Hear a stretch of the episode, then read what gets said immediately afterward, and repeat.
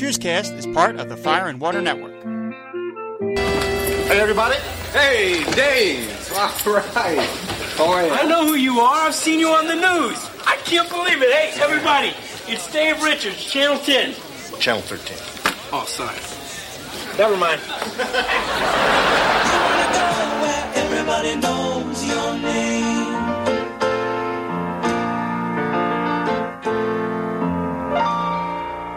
Hello and welcome back to Cheerscast, the podcast where everybody knows your name.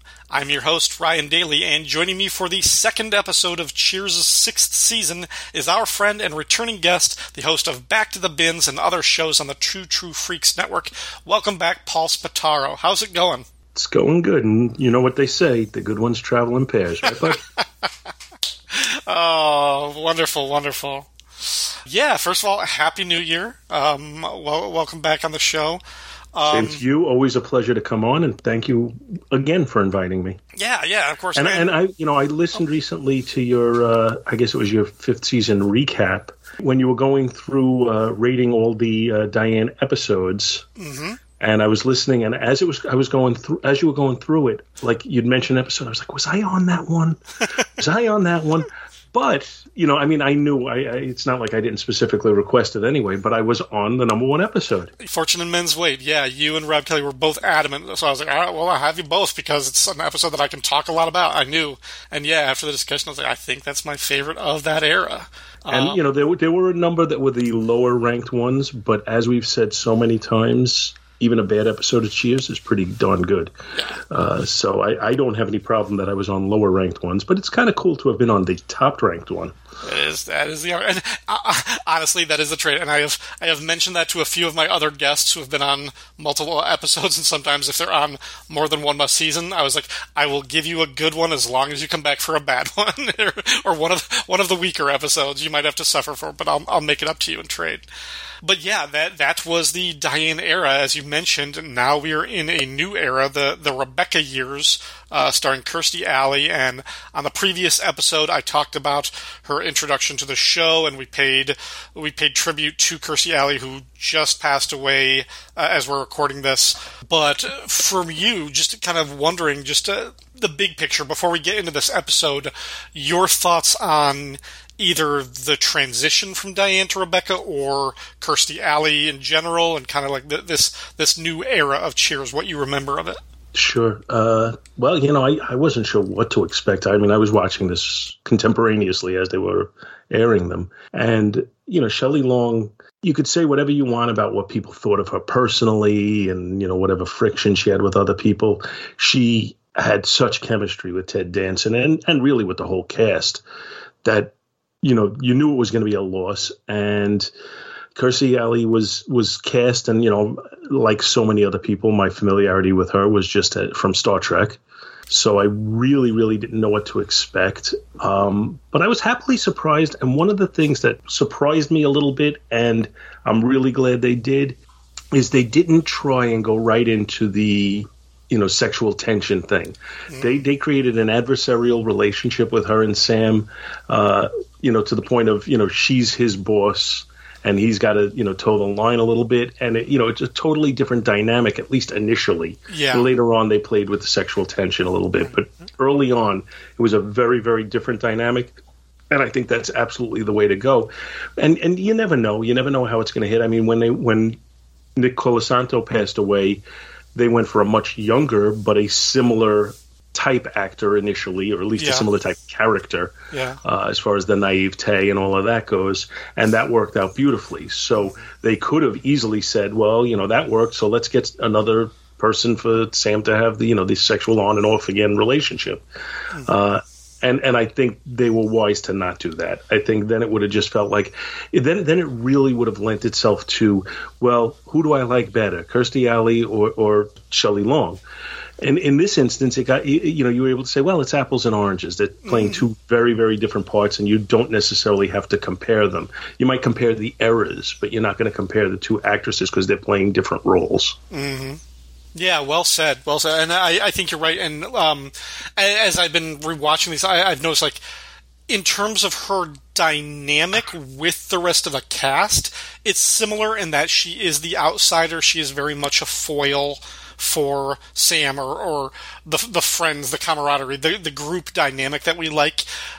Rebecca is in large part in opposition to that, whereas Diane was kind of just like the outsider who never clicked with them. Rebecca has no interest in clicking with them, and it's from more. It, it, it is from more of a superiority standpoint, but it, but not quite. It, it's just like it's it's just a slightly different take on it so that there's there's similarities to the way she is an outsider but it's not the same relationship. It's not just like a simple one for one trade, but it does allow for some of the same types of gags, the same type of humor. But yeah, as you pointed out, and we talked about this a lot last episode, the power imbalance, the way the the way the, the dynamic now is structured between her and Sam, and the way she she controls him and can manipulate him, and and what he's going to have to do in in this episode and, and going forward in order to survive under her, uh, it will become something kind of interesting. So yeah. Um, okay, let's get into this one. Uh, season 6, Episode 2, Eye on Sports. Uh, written by some of the best Cheers writers and mainstays, Ken Levine and David Isaacs, directed by James Burrows. This one originally aired on Thursday, October 1st, 1987. Dave Richards offers Sam a job filling in for his nightly sports segment, Eye on Sports, on Channel 13.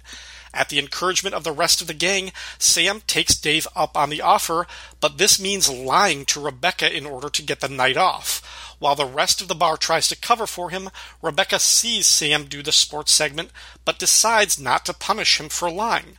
By her estimation, either Sam will succeed and get hired by the station, or he'll fail miserably and come back to the bar humiliated, and she can hold that over him.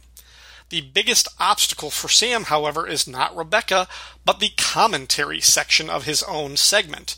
After the first opinion is so boring, he is challenged to take on more controversial topics. He tries, and only reveals his ignorance of the subject. Then he tries injecting background music and rapping his commentary, much to the horror of everyone at Cheers and Channel 13. On the fourth night, Sam goes full on ventriloquist act, the final catastrophic straw in his attempt as a sports anchor. Back at the bar, a humbled Sam resigns himself to his fate of just being a bartender. When the phone rings, he tells the rest of the gang that the station wants him back, but he turns down the offer to preserve his dignity. Rebecca picks up the phone, though, revealing the phone call wasn't from Channel 13, but Woody down the hall trying to help Sam lie to the gang. Alrighty. Um, as we pointed out, uh, yeah, our, our, one of our guests for this episode, Dave Richards, played again by Fred Dryer. This is his last appearance, unfortunately, on Cheers. Um, and yeah, uh, Paul, you mentioned that you were on his first appearance, so you got the alpha and the omega of of Dave Richards, which is such a fun character. He is fun, and, and you know, I was a little disappointed when I watched this because I didn't remember going into it how small his part is in this episode. Mm-hmm. I thought he was more significant throughout, and you know he's he's really just in the opening, not the cold open, but the opening scenes, and then and then he's done, and then it's you know all, all Sam. I don't want to give away my uh, my, my I play show my cards too early, but it's you know all Sam carrying the show at that point. So you know, I mean, he he's got such a cool dynamic because you listen to him and you think this guy is a total idiot, but he has such confidence that mm-hmm. it's it, it, makes it funny. Uh, you know, I, I I honestly think I know one or two people like that in real life. Yeah, I found myself thinking like there was there was a slightly different energy to the way he played the character this time around. Almost like a um, maybe a little bit more tired or something like that. Like in, in like a previous episode, he always just had like this huge like smile, like like you could like see the reflection like glinting off of his teeth, like this TV, like this like car salesman type of smile. And he was just like oh, kind of so dense, like you just kind of felt it. In this one, it seemed. I don't know. There was something about his uh, like performance that I didn't feel like he was just like like sleepwalking his way through that, but it, it just seemed that he was like a little bit more tired, or just like it, the energy. He wasn't as big, I felt, but it still seemed Yeah, I, I still, I still, he was, I, I will, be, he was very close to, he was the runner up for my MVP, even with just with his scene as small as it was. But yeah, Yeah, I, I you see, I didn't perceive it the way you did. I didn't see him as lacking energy. I just saw him as like when he went over to Rebecca and he tried to pick her up. I just saw him as so confident that she would just do whatever he wanted that he didn't even have to try. but it also What, felt what, like what, what does he say? Something like, uh, you know, I, I make an ungodly amount of money and I know what to not, do with I know it. just how to use it. You know, I, I, I kind of wish that they had a Dave episode every season. Mm-hmm. You know, it, just you know, you don't want to overplay him because I think you could overplay him easily if you did him, you know, in any kind of long story arc with him or anything like that. But you, you just have him show up once a year. You know, you could have an episode like this. You could have an, an episode where you know he's he's trying to get Sam to go to some kind of party or something. But different stuff going on, and I, I think you could do one day of episode a season, and, and it would be you know like like they eventually started doing it with uh, Gary's Olde Towne Tavern. Right. Yeah, and I, I certainly would have been all for more appearances by him. Um, by 1987, I'm not sure what was going on with Hunter during those particular years. I'm sure I'm sure we covered it on on one of your first episodes when we, we talked about him before. But uh, going through the, the episode, starting with the teaser that we kind of skipped, um, picking up on the, the thing from the previous episode is that the the Cheers employees now are required and expected to wear these uniforms, uh, these green uniforms that look like they're like some kind of chain or franchise bar. Carla complains about. She comes in complaining that she looks terrible. She wants Sam to talk to Rebecca and see if they can get rid of them. When Sam approaches her, Rebecca tells him that the dry cleaning factory or something is on strike, so they need to be careful because they won't get fresh uniforms for a week. Sam and the others immediately start to trash their uniforms, dumping the, the vegetables and the orange juice and the stuff all over them and the fruits just to to trash the uniforms, so they have to take them off as an excuse not to wear them. So See, now the joke there, I didn't think was especially well written or clever. Mm. I thought that gag was carried by Woody Harrelson's reaction to everything Not getting and it. how he played it. Yeah. Not getting it, and then actually having the you know the light bulb go on and having him get it. Uh, I thought that that was the charm of that opening. yeah, I agree. Yeah, he's yeah when he comes, it's like, you guys are gonna get it, and then yeah. Yeah. and then his giddiness when he's dumping orange juice over his chest. Yeah. Then coming back once once we come back from the opening credits. Dave walks in, and Woody is so excited that he recognizes him. He's like, "Everybody has to call attention to the whole bar. It's Dave Richards from Channel 10." And Dave corrects from Channel 13. And Woody's like, "Oh, sorry." And he tells to the bar, "Never mind." Like he, like it's, as if as if he got the guy's entire identity wrong. Like this was a miss, miss mistake. But Yeah, I, I wasn't sure if it was that he got the identity wrong or if it's like, well, it's exciting if you're on Channel 10, but Channel 13 doesn't count.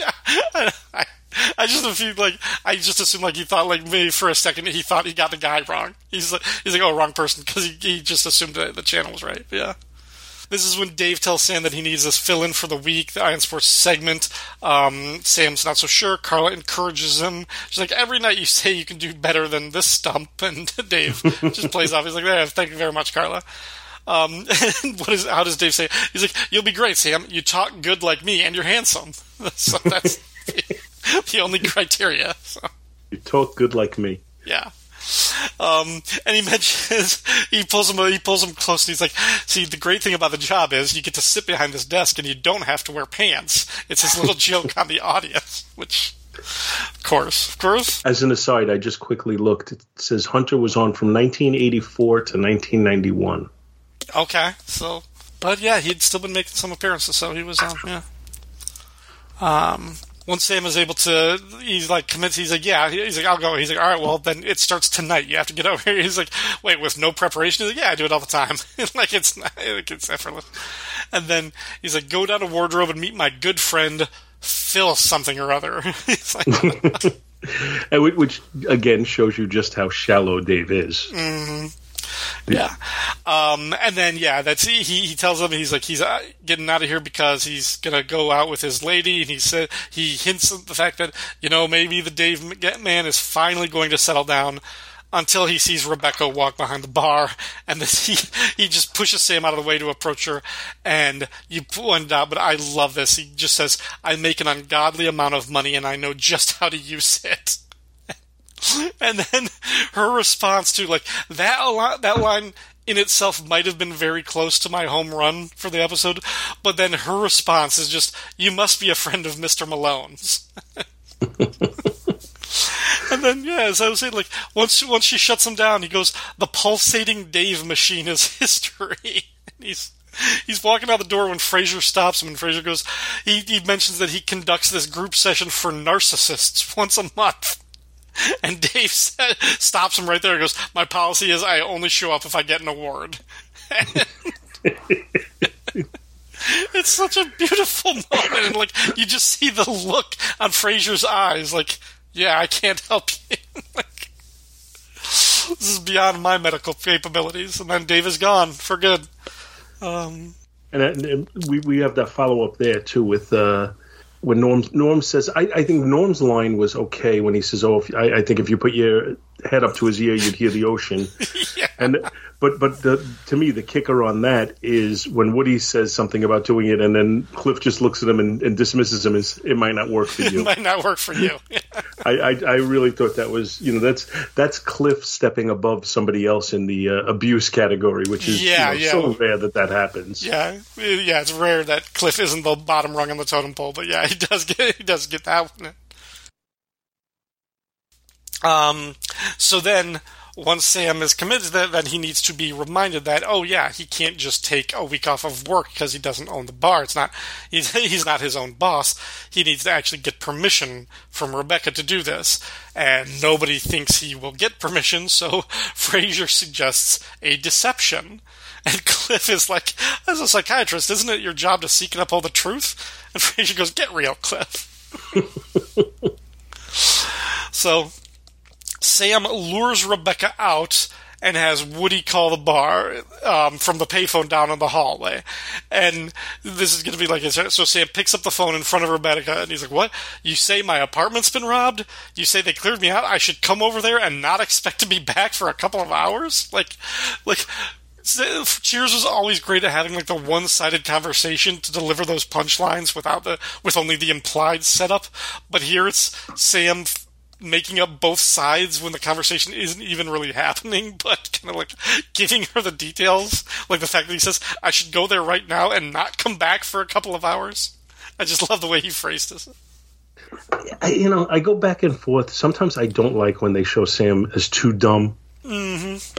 Uh, and and in this instance, I mean, for him to think she's going to fall for the way he's saying it, you know, it's just kind of night at, at a minimum naive, uh, or or you know overly arrogant. I'm not sure what you, what you do, but and yet I still found it funny. Yeah, you know, it, yeah. it's it's it's how much character do you sacrifice for the sake of humor sometimes. Yeah, and that I think will be something to reconcile with going forward for the show because the Sam that we loved during the Diane years, who was a more, a lot more canny in his way, um, who had like that more like kind of worldly experience. He was never the academic brain that Diane was, but he had a brain, and a lot of times going forward in the later years, you won't see as much evidence of that brain, but it is in service of a lot of really good humor. So I tend to forgive it. Well, you you know with with Diane, you could you could, could kind of play them off against each other as Diane being incredibly book smart and Sam being generally street smart. Mm-hmm. But now you you know you now that you're creating the dynamic with Rebecca and you're trying to make it an antagonistic di- you know dynamic from the beginning. You know, you, you got to figure out where, where it's going to give. You know, where, where where is where is Rebecca going to have the edge over Sam? And it's not just that she's his boss, but she has to be a little bit of a foil for him with his you know schemes. Right. So you know, it, it, it there's definitely a challenge there to write him in a way where he doesn't come off as being you know kind of dopey. Right, right. Then, then uh, after he after Sam takes off, uh, Rebecca picks up the phone to hire a relief bartender, and again, this was something that they mentioned in the previous episode when they had the guy Wayne. They talk about having a relief bartender. It's like you keep calling attention to the fact that a bar this size only has two permanent bartenders on staff who are expected to work all the time. It's like like this. Uh, but okay, I just I, I have to accept it. But I just think like every time they call attention to the fact that they have no other employees other than just these few people, it's just so unrealistic. But It, it is unrealistic, but I think it's it would be difficult to No, I know- you I know, yeah, I maintain get the illusion of having a bigger staff. I get it. I get it. It, it is. It's it's part of the language of TV. We just accept that. But like when they have lines like this, like I have to hire a relief bartender, like it's like a relief pitcher. They, they call it that. Um, but Woody is still on the line, standing in the hallway. He's been holding the dead phone this entire time. Um, even though with it being a payphone, it would be an outside line. Like it wouldn't have been affecting the, the, the phone at Cheers, like the one that she's picking up. Um, if she, if Sam had already hung up. Um, remember but back in in the you know in the older days with the landlines, I do remember, and I don't remember if it was if it was if you made the call or if you received the call, but if if you it was one of those two. If you if the other person hung up the phone and you you did not, if they went to pick up the phone too quick, the call would not have been cut off. huh? Oh, okay, interesting. I remember I remember being a, a young brat one time and and being on the phone with somebody and then I, I like I refused to hang up because I was being like a wise ass Oh yeah, yeah. and every because they wanted to make another phone call and and every time they picked up the phone I was still there Yeah. and I thought it, I thought it was funny but really you know I, I understand now yeah. it was just it was just really annoying right. uh, but but that was a dynamic that did work at one time, and I don't know, you know, I, I, don't know when that stopped working. It, it might have still existed in the 1980s. I don't know. Well, that could be our no prize for this one. It's yeah. We'll we'll say that that's why when she picks up the phone, it's still Woody on the other end. Although he's just standing there and has no excuse for being there or explanation for what he's doing. And there's But it's but Sam said just just stand Just there, and, just know, stand don't there, hang yeah. up. So And there's you know, a Woody, shot, Woody is, if yeah. nothing else, Yeah. and and and very, you know, he's very. uh literal. to the, you know, to the word, he, Yeah. he's going to take. You know, he's going to do exactly what he's told. there's a shot of the bar from down the hallway over Woody's shoulder, like his POV looking at Rebecca and the rest. And if you look at it again, Kelsey Grammer is just obviously cracking up. Like he's always like really good, like his reactions of being in the moment and like laughing when the guys are being funny or something. But this is like in this case, you could see like he can't hold it together. Like he's just laughing at Woody Harrelson and Rebecca, and he, he just seems so like goofy and unsure of like why he's on the phone. Rebecca says she needs to hire a new bartender, and Woody thinks that means because he's fired, and he starts crying and apologizing. so, um, then we get out of the bar and we go to uh, the the Channel 13 news team um, with Joanne, played by Catherine McNeil, who looked familiar and she's got a lot of IMDb credits for this time period, but just nothing jumped out at me like I remembered it. Like I couldn't tell you like what else anybody would know her from. She's got she's got a good, very dark line at the beginning when they segue from the news. She's obviously giving uh, a news report about a, a killer or something or some convicted criminal because she's like Keller is set to be executed on Friday. I guess that means he won't be around for the Patriots Buffalo game this Sunday. So that's her transition to the sports segment. That's a segue. That, that is.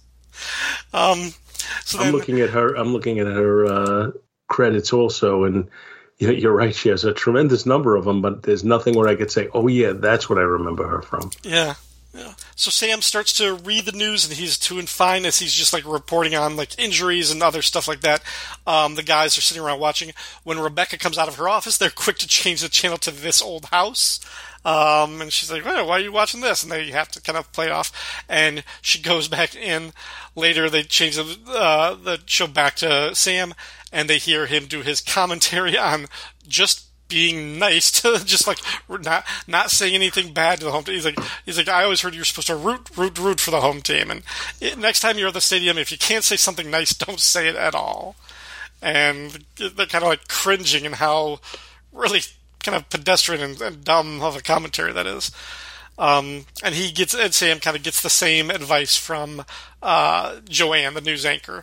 Um, but back back at the bar, Rebecca comes out and they quick they change the channel again, but she says that you know she she missed the whatever they were talking about on this old house because she was in her office watching Sam on her TV.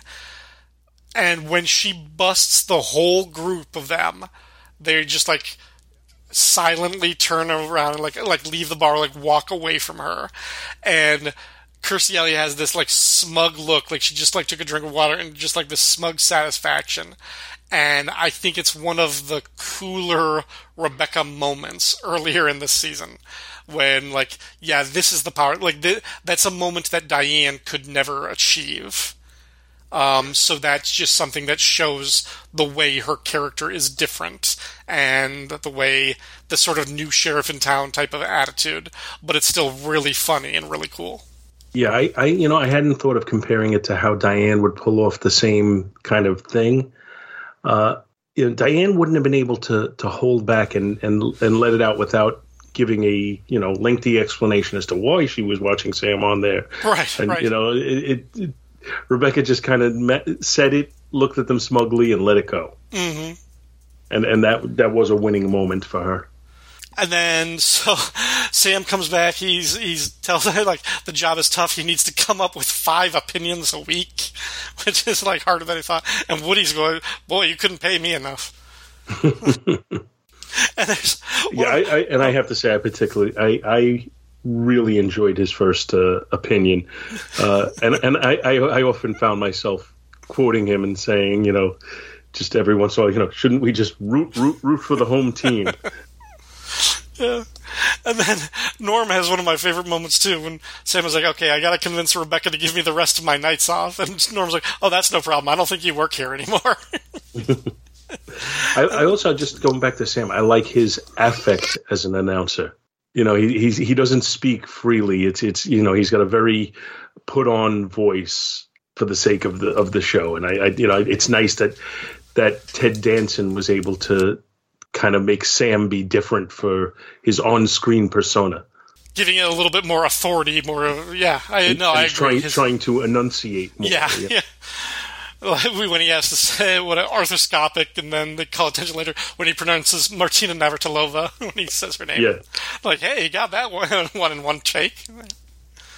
When when he's busted by Rebecca and he's like, "I'm sorry, I lied." She's like, "Well, you used to be the boss. How did you feel when people lied to you?" And and of course, Sam. It's the same thing like as, as the previous episode. Like at the moment when he should be on the floor begging for his job, begging for his livelihood, he instead he he can't help himself but turn this into a you know a sexual thing. He's like, I had a rule: if anybody lied to me, they had to go to bed with me. Um, and to her credit, she just shuts him back down. She's like, well, that's one way to make sure it doesn't happen again.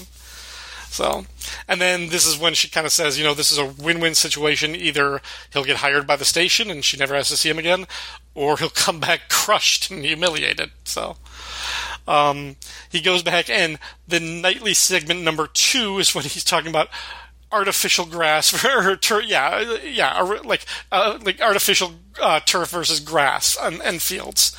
Um, and he makes a big deal about how grass is better. It's, and it just like it looks better. And just he has like no no real reason. It just it's softer. It it's looks softer. better. It look it's better to look at. And then Joanne is like, you know, I, I, heard like in indoor stadiums it's impossible to grow grass. He's like, oh yeah, well in indoor stadiums, yeah, you have to use the other stuff. And then the weather guy is like, yeah, and they, I think they have like some new synthetic turfs that are actually helping to heal, like are better for injuries and stuff like that. And, and Sam's like, wow, I didn't even realize that. And just completely, you just see like the looks on the guys watching him, like he did, he had no idea what he was talking about. He had no defense for his own position. And they're like, you so got to question why these people would be so quick to try and sabotage him. right. And you know, they're like, like, did they already decide this guy's a buffoon and we're going to make a fool out of him, and you know, we know he's not going to be around, or or do they not like him? Because if if they if they either wanted him to stay around, or if they wanted him to do well in the job, or if they liked him, you wouldn't do that to him. Unless they just assumed he would have a bigger, uh, like a stronger comeback to that, like like just kind of throwing him a line. Well, here, this is something else you can talk about in in the context of your opinion.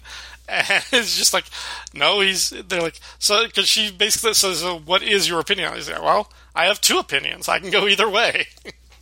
Um, and then from there, like they don't even see they cut right to number three, and this is when Sam revealed that he got a letter or a call from a teenager who said basically accusing Sam of being like a nepo baby, like he's just using his uh, his position as a former athlete in order to like move up in in this world and use that as a credential for to be a sports broadcaster.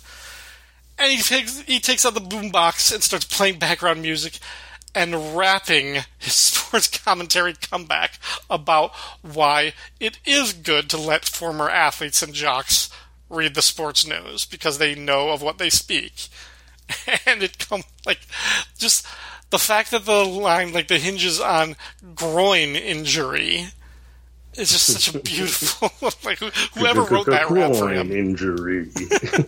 whoever wrote that rap. I don't know if it was the series writers or or somebody else coming up with that, but oh, it's so chef's kiss beautiful. yeah, that that. I mean, again, I'm I'm just revealing myself, but that just cracks me up every time. And at the bar, they're like, "How do we? How, what what do we do when he comes back?" Because they at this point they assume he's fired, and they're like, "What what do we do when he comes back? Like, how how do we?" How do we like help him save face? And like, well, we can tell him he was brave. And Cliff is like, yeah, like a kamikaze pilot. And I'd like to talk to one of them. Yeah, again, I always want to meet one of those guys. The stories they must tell, huh? I think I, that that made me think of uh, the Odd Couple, uh, and there's an episode of the Odd Couple which is, as I've mentioned in the past, my favorite sitcom of all time, uh, where Felix has a friend from the war, and it's Pat Morita. Uh, and and and he's he's a, a kamikaze pilot who lost his nerve during the war. Sam asks Rebecca, and she goes, "As news rappers go, I thought you were fine," which I think is just like one of the better comments. As news rappers go, I thought you were fine. Um, it really like I think. I I think you could play like a dangerous drinking game with how many times they say rapping in like a span of two minutes. Like I really think like they thought like this was a revolutionary thing, like this new hip kind of music that our you know NBC audience might not be aware of. And they probably they, they might have thought it was going to be a passing fad at that point mm. because you know that could have been like the twist. You know, Sure, comes it goes and goodbye. sure, Uh, you know, they at that point you have no idea how long it's going to be around.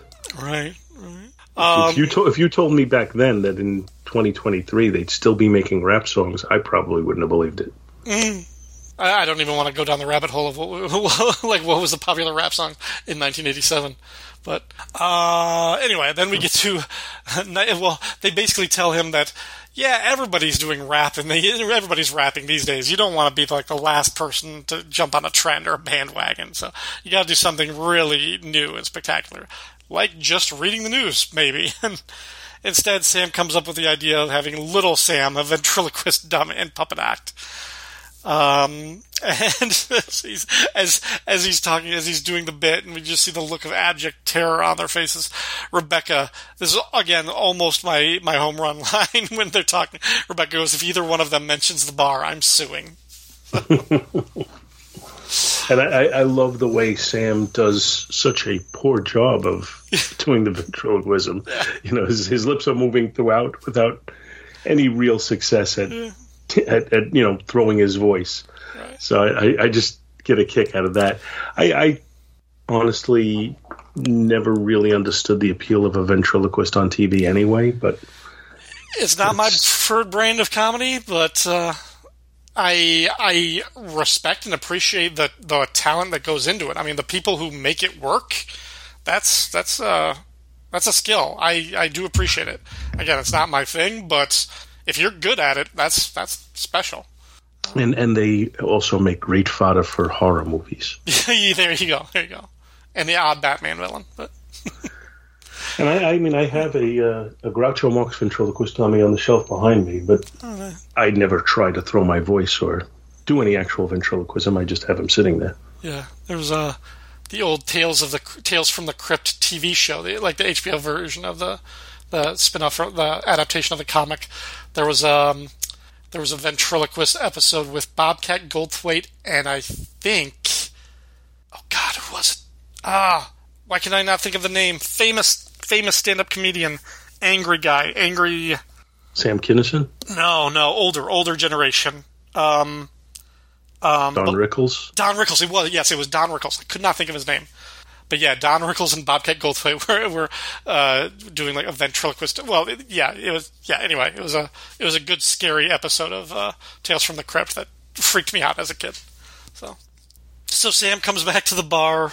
Defeated, embarrassed, and everything like that. And Rebecca tries to buck him up, and she's like, "You know, you, you gave it a try. You put yourself out there, and this is the important thing you know when to quit. like, like, like, let's not go for a fifth try and, and, and see where this can go. Um, so yeah, Sam tries to salvage his dignity by pretending that the station wanted him back. But as we see, as an as a return to the joke, it's just Woody on the phone in the in the hallway, and he doesn't know when to hang up. And what's cool about that, I thought, is it's if if Woody had known when to hang up, that time he did it well and would have gotten away with it. Yeah. Yes. Yeah. Yeah.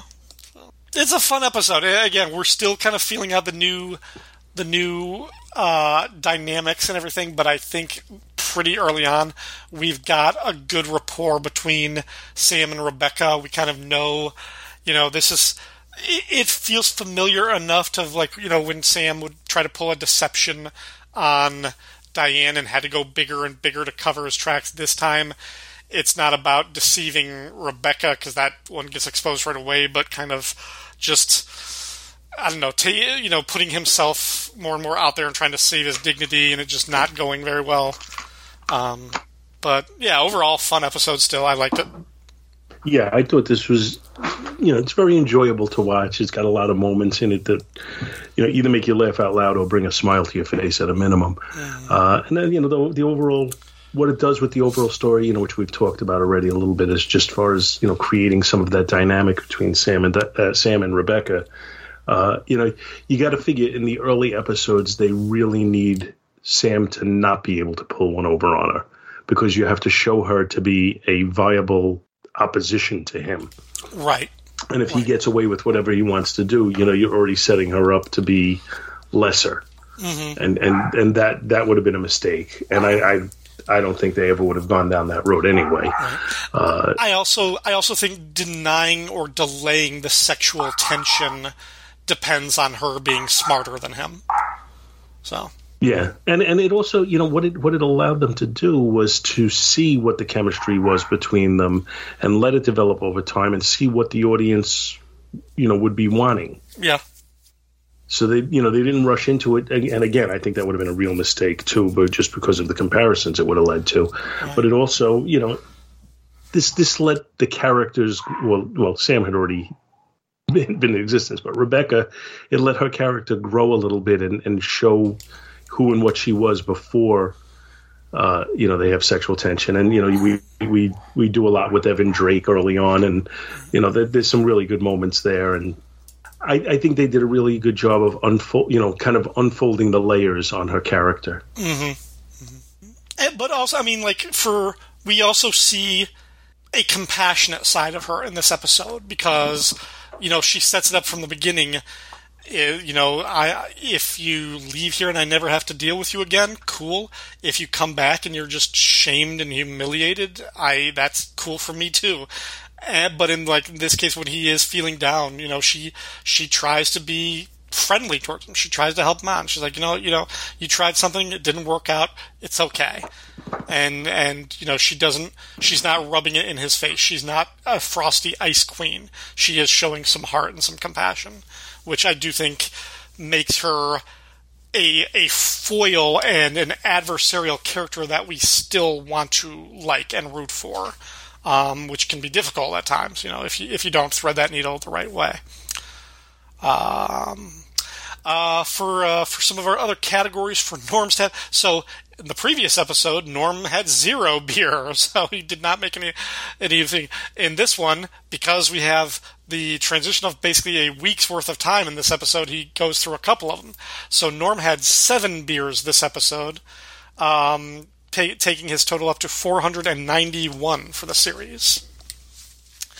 Uh, who, Paul, was your employee of the week? Who did you think was your MVP? Yeah, I think I think you think you you already know. Uh, I think I already let that cat out of the bag. There's no question in my mind it was Sam. Uh, you know, he, in my opinion, you know, he had some supporting players, but he carried this episode. I I I was that was my first thought. Obviously, it was a Sam centric episode, and he was doing everything right. I considered giving the runner up to Dave, but something about I just I just felt like I had to reward Woody for this episode because like every little bit that he did and like from like all the stuff like with the phone the jokes with Dave and eh, like pretty pretty much every line and like any little aside he had it was just really good and then I watched the thing the scene when Sam is doing the rap and it cuts to the bar and Carla and Rebecca are standing behind the bar just like what the hell is going on and Woody is between them, and Woody is kind of dancing to the music.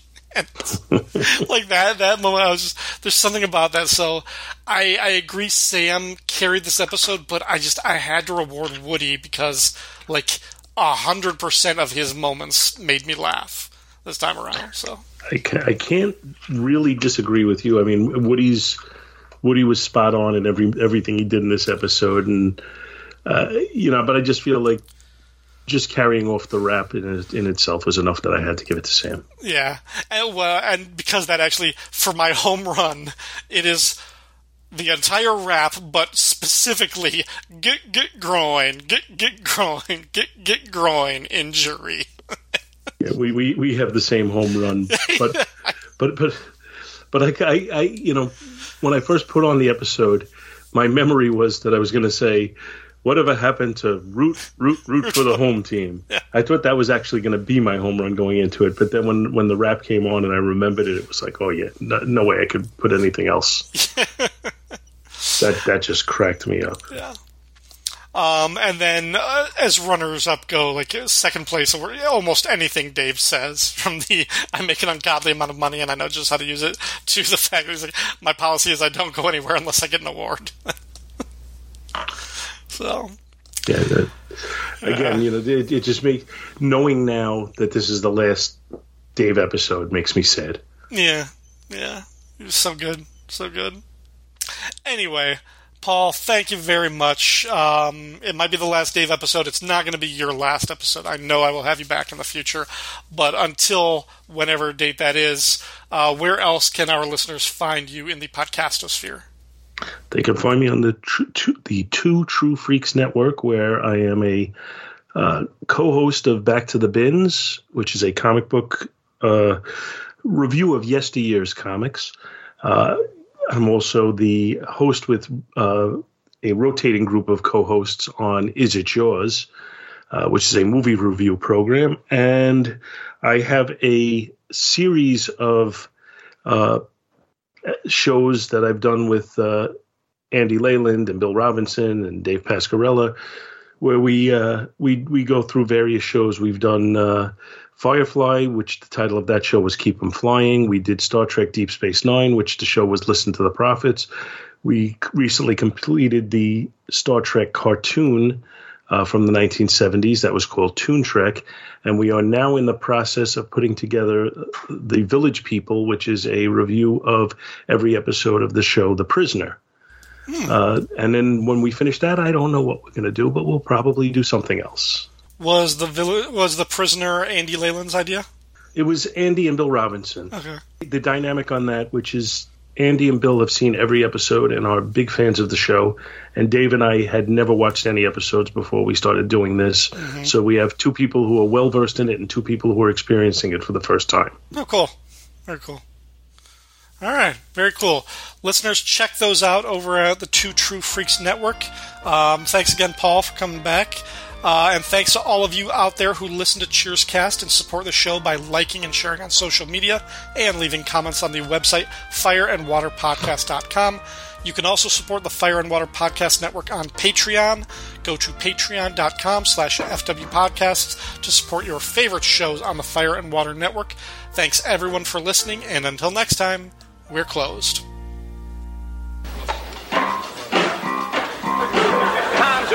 by the controversy, gon' take a stand, won't show no mercy.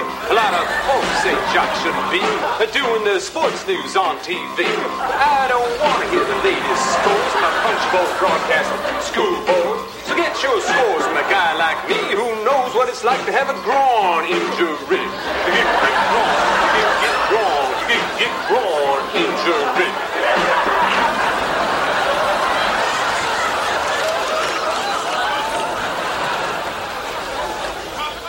Joanne?